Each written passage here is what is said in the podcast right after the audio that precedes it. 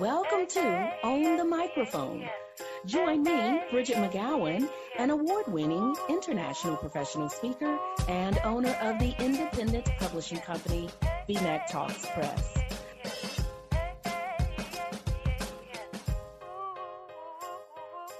Welcome to today's episode of Own the Microphone. I'm Bridgett McGowen, and today I am joined by Lois Creamer. Lois, welcome to the show. Thanks, Bridgett. I'm so happy to be with you. Uh, well, you know how thrilled I am. I'm just thrilled to bits because, as I shared with you off camera or off microphone, I purchased your book, Book More Business, Make Money Speaking years ago and it's just it stayed in my collection it is my go-to whenever i have a question about the speaking business so to have you here to have a conversation i'm just over the moon so listeners i'm sorry this is probably going to be a selfish conversation here today well thank you i i'm so happy you like the book and i'm honored to be with you Ah, absolutely. Now, this surprises me about you. I learned that when it comes to being a confident speaker, it's a yes, it's a no, it's kind of complicated for you. Talk to us about that. Absolutely. You know, I, as a mere mortal, Bridgett, I experience what um, most people do. Here's what makes me nervous about public speaking at this point. I, I've been in this business now 23 years. And I am not nervous about speaking anymore. I was at the beginning. I had, uh, actually, I called it good nerves, good nerves that kept me on task. And, and, um, but at this point, I'm uh, right before I go out, I have a few mantras I repeat. And the reason I do that is just to keep me focused. My nerves or my maybe nerves isn't even the right word, Bridgett, but my concern is that my message be the right fit for the people in front of me, that what I have today is going to feed them what they need. More than it is being nervous in front of people. It's just that I want this information to be a great fit for the people sitting in front of me. And I used to do uh, corporate sales teams, uh, sales for corporate sales teams. I don't anymore. The only thing, the only people I speak to now are groups of professional speakers. When you were talking about that that concern over making sure what you've prepared is going to be a perfect fit for the audience, I'm sitting here just nodding my head because I think any speaker who really wants to make sure he or she does a fantastic job, that is just constantly on replay in your mind. Have you ever had a situation where you're presenting and there's just a vibe, there's something where it feels like it's not quite what the audience needs? Has that ever happened to you? You know, I have to tell you that uh, I probably should say yes, but I'm actually going to tell you no. Let me tell you why I'm telling you no. Yeah. From the beginning of my business, uh, I utilize an instrument that I call a pre program questionnaire. And it lets me know who's sitting in front of me, what they need from me. I've talked to the person who made the decision to bring me in, what they want to accomplish in the meeting, and what are their expectations. So I have done a pretty good job. And by the way, I did that early on in my business, even when I was waiving my fee and speaking for free. I still want to make sure that when I'm in front of somebody, I know what's going on, I know who's in the audience.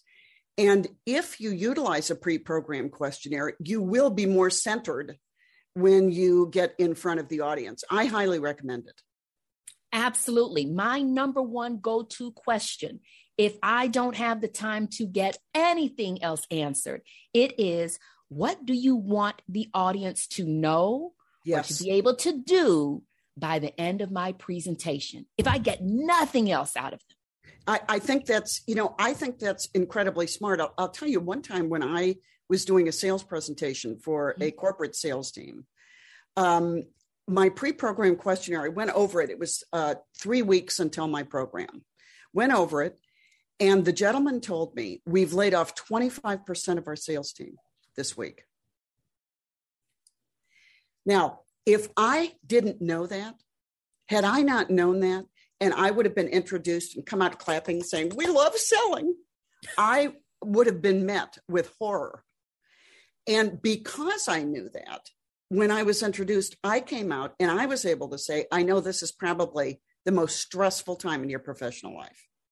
And the reason I'm here is to help you be productive and to be patient and to be engaged so that you can deal with what's going on. You know, it can make a big difference. The last question on my pre programmed questionnaire, Bridgett, is Is there anything that you think I need to know before I come in? Any big event that's happened recently? And that was the answer I got. Wow. Now that's a smart question, too. That's an incredibly smart question because they'll give you all of the details, audience size, AV exactly. that they're going to yes. provide, location. Yes. Right. They give you all of that. But then they may fail to, and fail isn't a good word, but they may just omit, yeah. not, not uh, purposefully omitting it, but just thinking it's mean, of no consequence. If, if I'm doing a sales program, they want me to feed my information to the people in the audience. And if I hadn't asked the question the way I did, it may have been that they would have thought it didn't make any difference. We just uh, may not have as big of an audience as we thought we were going to. But mindset of the participants, I think, is extremely important. And so, uh, several times during that program, I, I will never forget this. Several times during that program, I alluded to the pressure that they were under to perform and to be productive and uh, it turned out to be a great event, but I think it would have been horrible had I not known that going in. So it's as much market intelligence as you can do uh, before you go into a program. I think the better. And that alone will help with your nerves or feeling pressure if you know the lay of the land.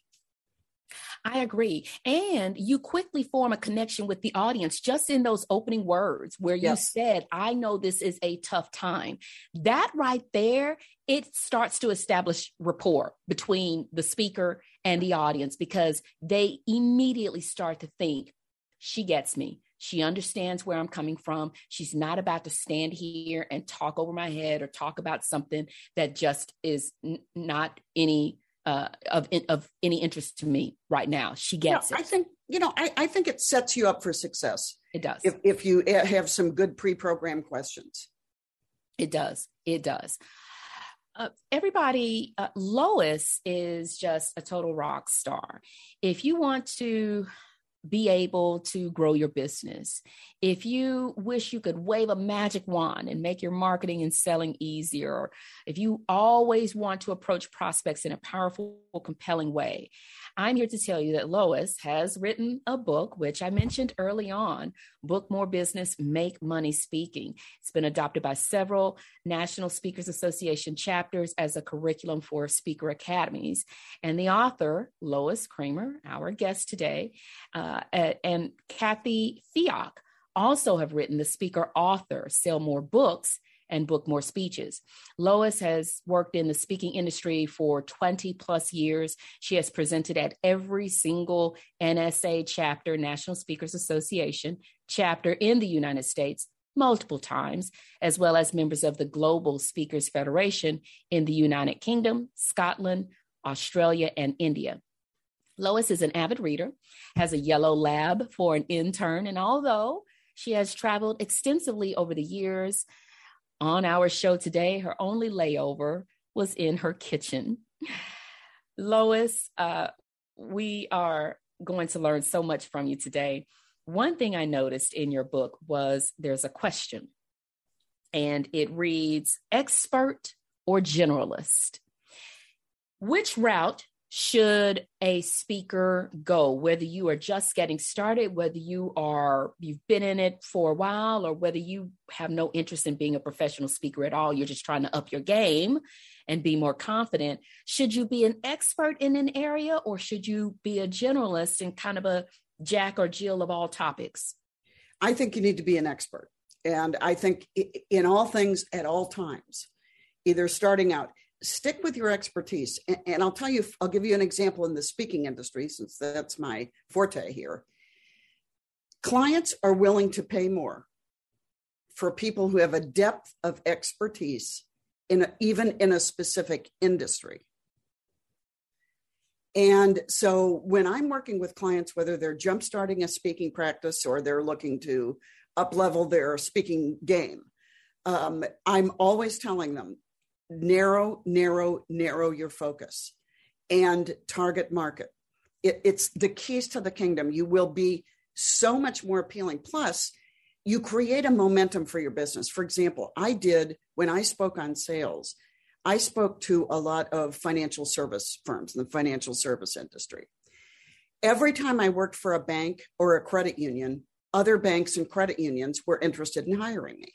Associations of banks and credit unions were interested in hiring me because they could see themselves in my expertise.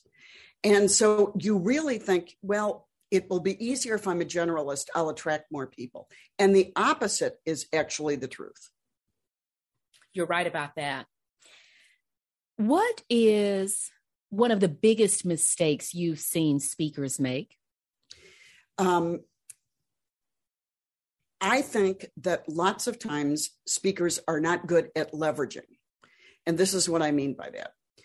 Every time you give a speech, you should go back to your um, you should go back to your office. And this is quite frankly this would work in any industry.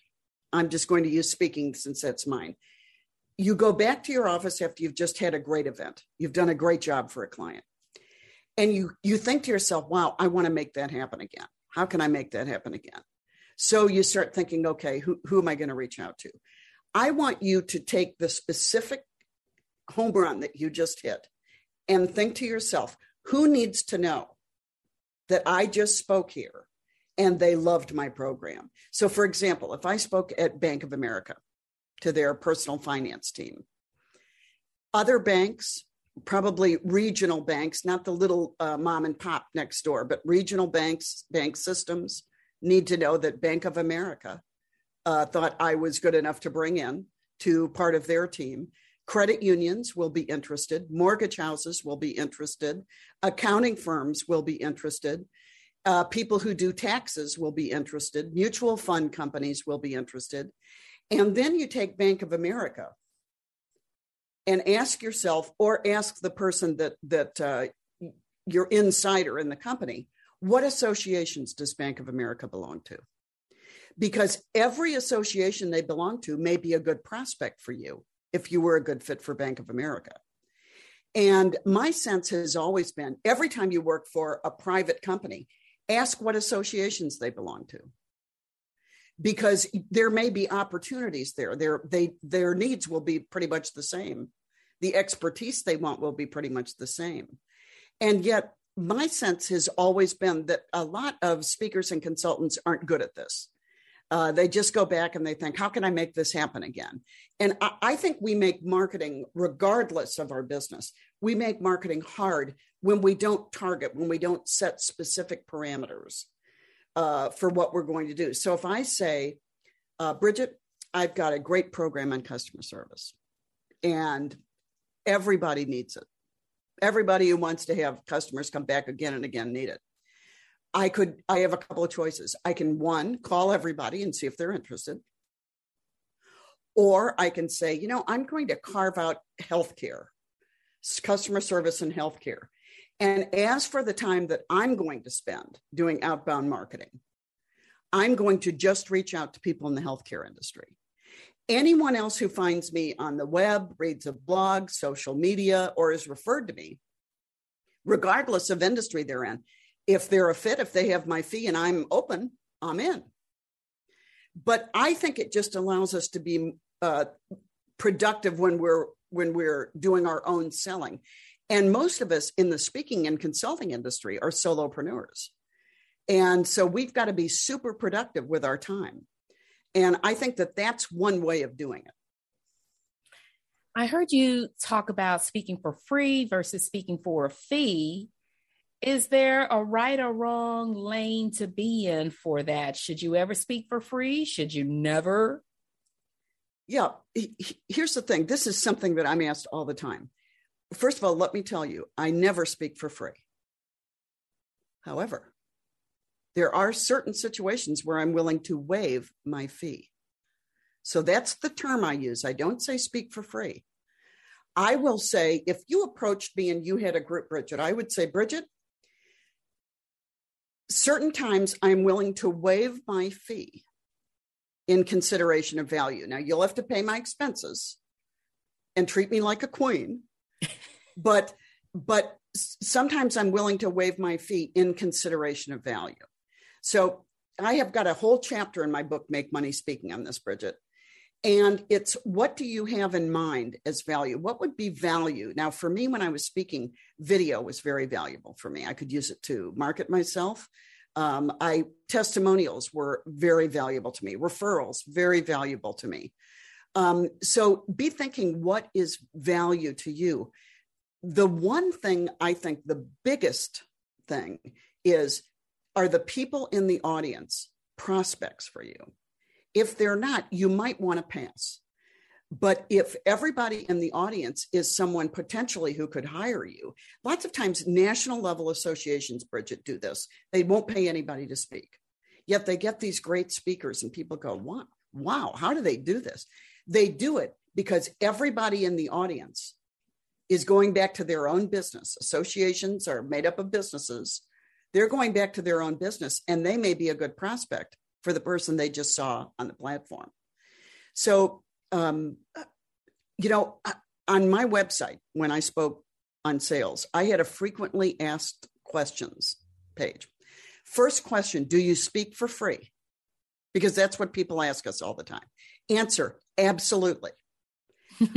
I look for 10 to 12 opportunities each year where I'm willing to waive my fee. If you'd like to apply to be one of them, let me know and I'll send you a form to fill out.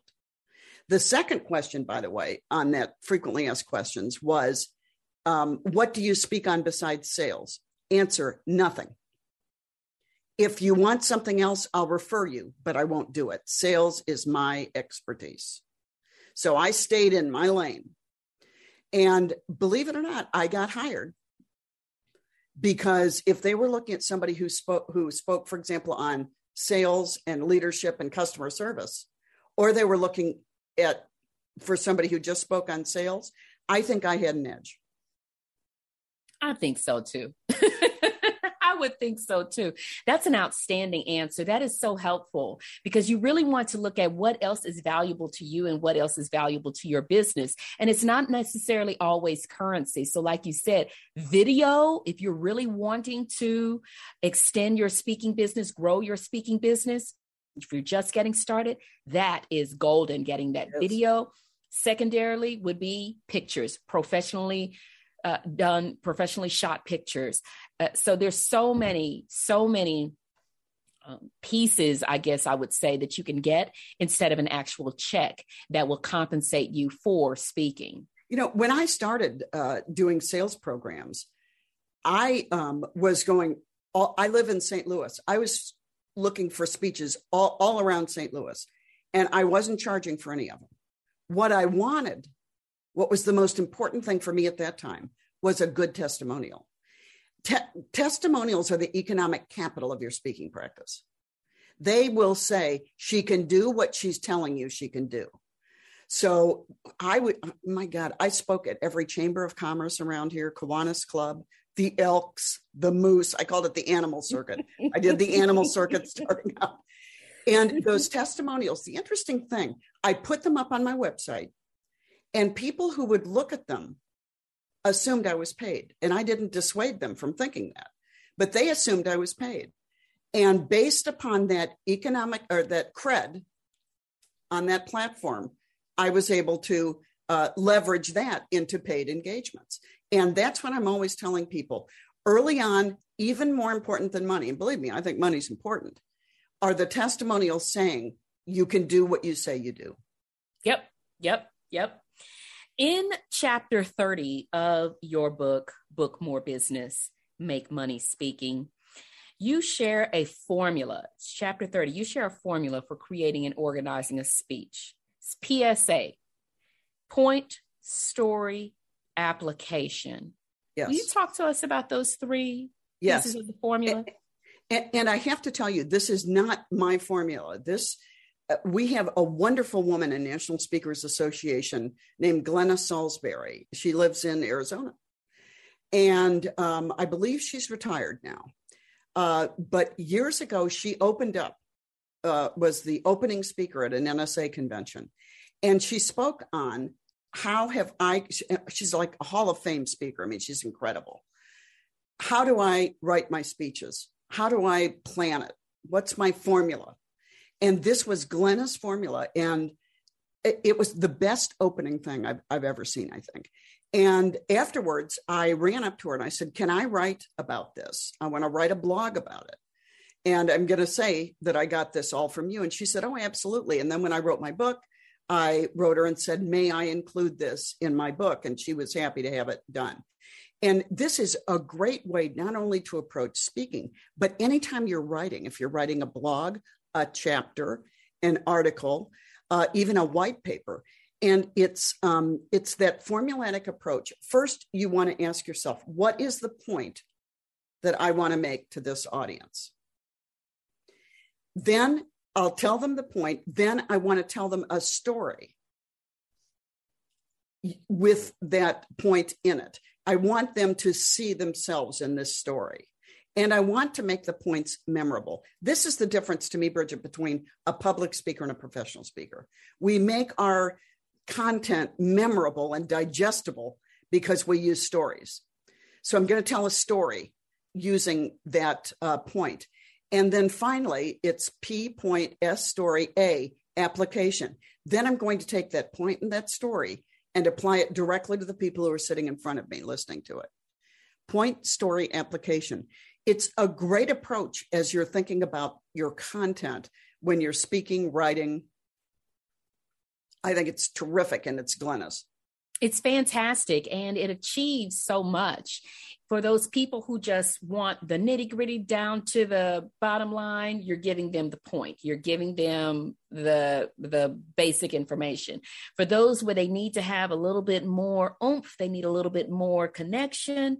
They need a little bit more color the story gives it to them and then for everybody being able to see how does this transcend this meeting right here. How Absolutely do I right. insert this into my life, my job, what I've got going on? We've got well application. Said. You're you're absolutely right. That's that's just it. I think that when people hire us to do something, our job is to, you know, I always say, Bridgett, when somebody is hiring a speaker or a consultant or an expert of any kind, they're hiring us to move the needle in some way in their organization. And I think that how can we be the most effective doing that?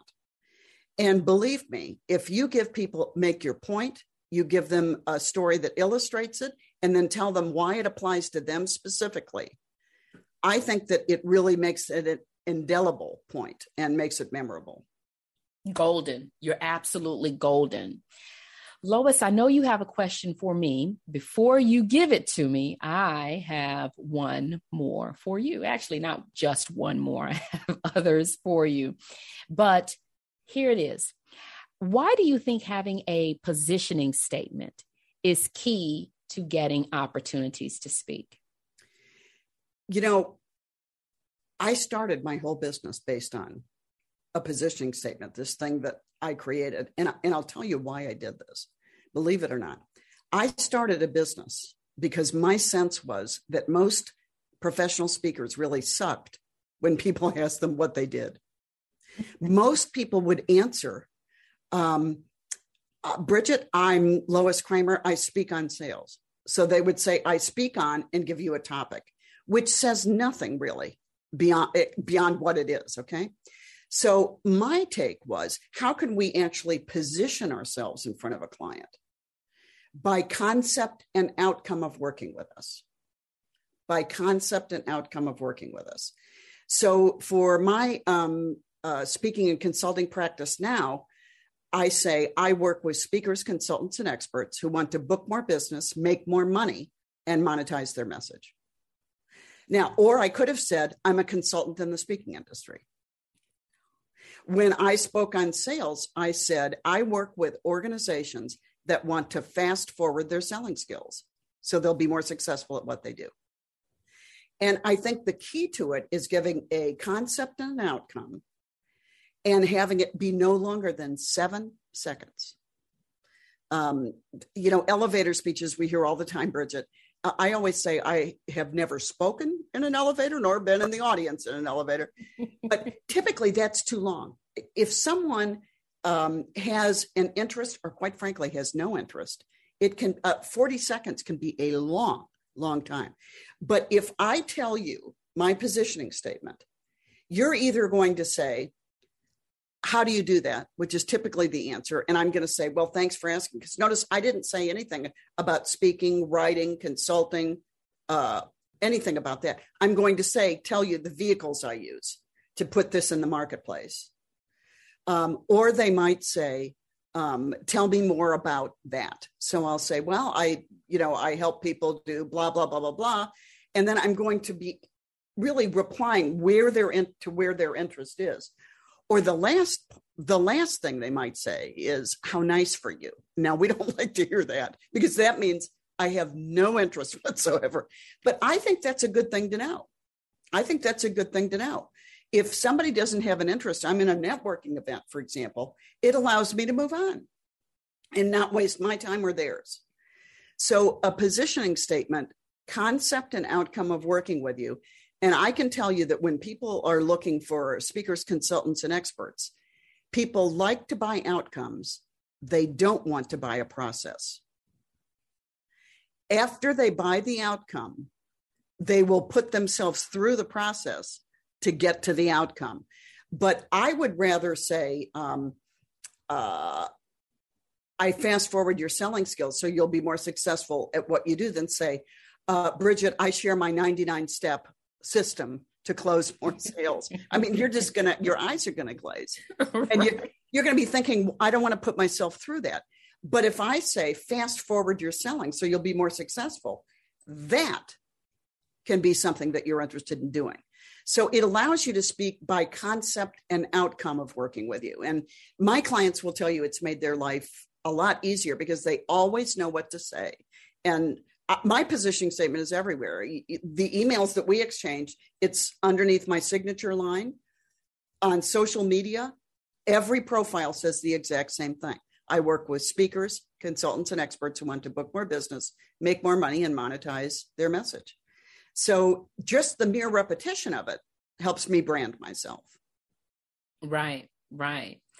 I like how you are letting people know what it is what what it like what's the difference that you make what is yes. i shouldn't say problem that you solve but you know that's the first thing that comes to mind what is the well, problem yes. that i solve for you i think that that's ultimately what we have to be able to answer bridgett uh, to people who are interested in us and so when i give my uh, positioning statement for when i did sales it was upping your selling game upgrading your speaking skills and being more successful at every point of sale, qualifying, closing, every point of sale. And I, I think that that's what people want to know. They're hiring us because they see some need for what it is that we do. Now they just have to decide are you the one I want to fill that need? Exactly, exactly. Concept and outcome. Lois, what is your question for me? My question for you is what makes you nervous when you present? What makes me nervous when I present? You know, it doesn't matter how many times I present, where I present, or what the topic is. And even if I've presented on the topic a million times, Lois, what makes me nervous is wanting to ensure I do a fantastic job that's what makes me nervous. And it's it's the wildest thing. I'm talking uh, you don't see it outwardly. My knees aren't knocking. I'm not sweating. Yes. i'm not yep. wringing my hands. I'm not doing you don't see anything outwardly. But if you watch me before presentation I, I i want to be by myself. I'm not interested in a conversation I just need to be alone because yeah, I like to have a moment. I like to have yes. a moment. Yes, I don't want a phone call from anyone saying, "Hey, have a great presentation." Yeah. I, yeah. I don't want all of that. I know it's well-meaning. I don't want any of that. I'm so nervous. I know it's going to go well, but I'm I'm choreographing everything and I'm thinking of what I'll say here and what move I'll make and where I'm standing and what question I will ask and and all of that and I'm just playing everything through my my mind making sure I do a phenomenal job. Yes. Is what makes me nervous, Lois. What yeah. makes you nervous? What makes you nervous? Well, you know, I'll tell you, isn't it interesting how what makes us nervous can change over time? In the beginning, I was always thinking, I hope I remember every, everything I want to say, you know? Right. Then it came to, okay, I feel like I'm going to remember enough I hope there are enough people in the audience. I hope people actually show. And then, you know, I get to that point where where I'm saying I want to meet the needs of the people who are sitting in front of me. And that's another way of saying be successful, as you just said. That's just another way of putting it. So, you know, it can change, and that's okay. There's nothing wrong with that. Um, but I, I do think that it changes with experience. I think it changes with experience. You're right, because if I turn the clock back to one of my first presentations, which would have been back in 2001, that would have been my biggest concern. Will I remember everything? Yes. Yeah. That, right? and then you're absolutely right. It shifted to, okay, eh, I'll remember enough to get through the hour. Yeah. Are, are there going to be enough bodies in the room yeah, uh, so yeah. I can create an engaging experience here? And, you know, I think about, I talk about this ever so often when I blog, going to the third concern. Oftentimes I see speakers not thinking about this, and this is it taking what you know to give the audience what it wants oftentimes, and this goes back to what you were talking about earlier with that pre-game questionnaire, is what I'm going to call it, where you make sure that you find out more than just demographics and more than just numbers and data, but really find out what is the job in front of you. And sometimes, or a lot of times, I'll see speakers just taking a lot of what they know and giving it to the audience, as opposed to saying, let me think about what do I know so I can give the audience what it wants. Well, and I think that you had said earlier something that's absolutely key. What do they want to accomplish in this meeting? And hopefully, when you were talking to them about booking you, uh, you had a conversation saying, What do you want to accomplish? And then you're asking yourself, Am I the right person? And if I feel I am, then I need to make my case. I need to make my case to them that, look, what you want to accomplish is exactly what I can do for you. Um, but I think that, you know, I think as speakers consultants, especially we're in the meeting needs business. That's the business that we're in. People are not bringing us in, people are not bringing me in to entertain. They're bringing me in to fill some void, to have some movement within that organization in some way. When I work with speakers, they're hiring me to help move the needle in their business, either to uh, jumpstart a speaking practice, or um, maybe speak less. I just worked with somebody who came into St. Louis to work with me who actually wanted to speak less but raise his fee. So we're working on a little repositioning in that regard. So I think that the criteria for what you want to accomplish can change, but the questions about what somebody wants to accomplish in a meeting should not change that much. Um, and I think that that's absolutely key. If you have expertise in a certain industry and you feel you can meet somebody's needs, that's when you've got the top three and you ought to be making your case. And don't feel like you have to accept every speaking opportunity that comes your way. Right. Yep. You will have some people who will assume, oh, I saw her speak, I saw him speak. Uh, let's reach out and see if he'll MC something for us. Well, you may not be an MC. You may be a phenomenal breakout conference breakout session speaker. And that's fantastic. But don't feel the need to say, "Oh, yeah, I'll do that." If if it's just not your jam. So it it never works out. It's never a positive experience. You have to gain experience doing what you want to do. Um, I was talking with um, a client of mine who decided that he wanted to offer MC duties during the pandemic on Zoom. It was, you know, everybody was hustling to get speaking engagements. We were all doing it on Zoom. They had this need. And he said, I'll do it. And he said it was a huge mistake because I really wasn't very good at it. Um, I tried, I talked to several people who did it beforehand, but I'd already committed to doing it. And I realized this probably isn't a good idea. He made it through it, but he said it, it was stupid for me to have that be my first experience. Now he's getting more experience and he will be adding that to his repertoire. He's just not doing it yet because he doesn't have enough experience. So I think that, you know, that's one of the things that we discover when we're in a discovery phase, if you will, with a client.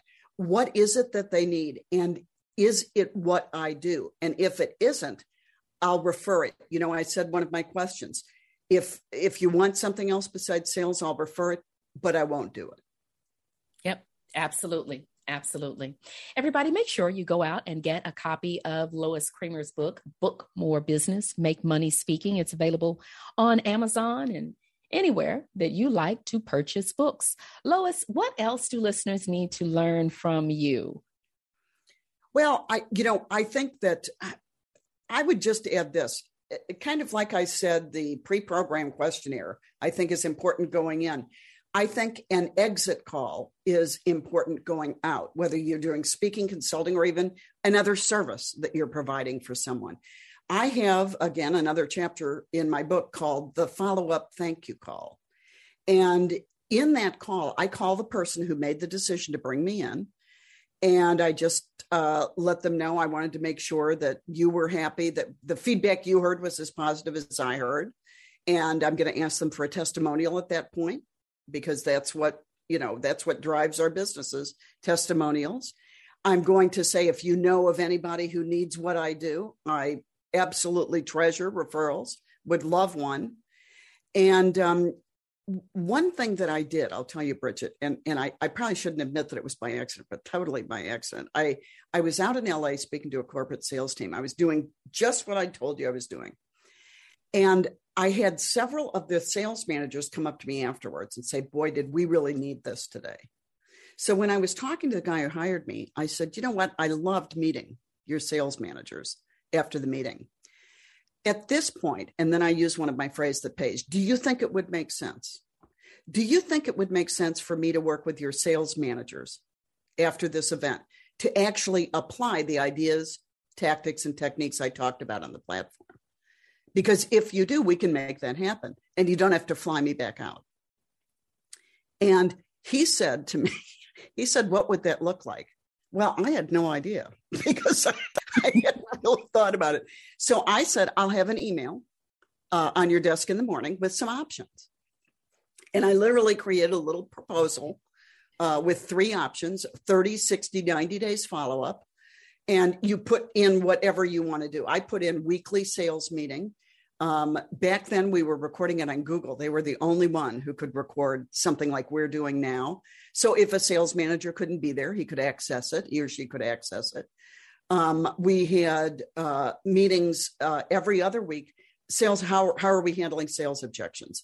Bring anything you're hearing and you don't know how to answer and we'll play with it. Um, and then I also had email responsiveness. For example, you can email me. And then the third level um, which was like I threw everything in in the kitchen sink, was you can call me if you need me during this time period. Um, and, you know, each one was more expensive than the one below it. And um, I ended up making more money on the back end lots of times than I ever did for a speaking fee. But it was allowing me to take a next step with that client, kind of get lend an element of accountability, not just have me speak, but have me implement with your team. And these are things you can find out if you do a closure call, um, kind of an after program call, and ask for what you want. You know, I, all, I one of the things that I say all the time: you risk a yes every time you ask for something.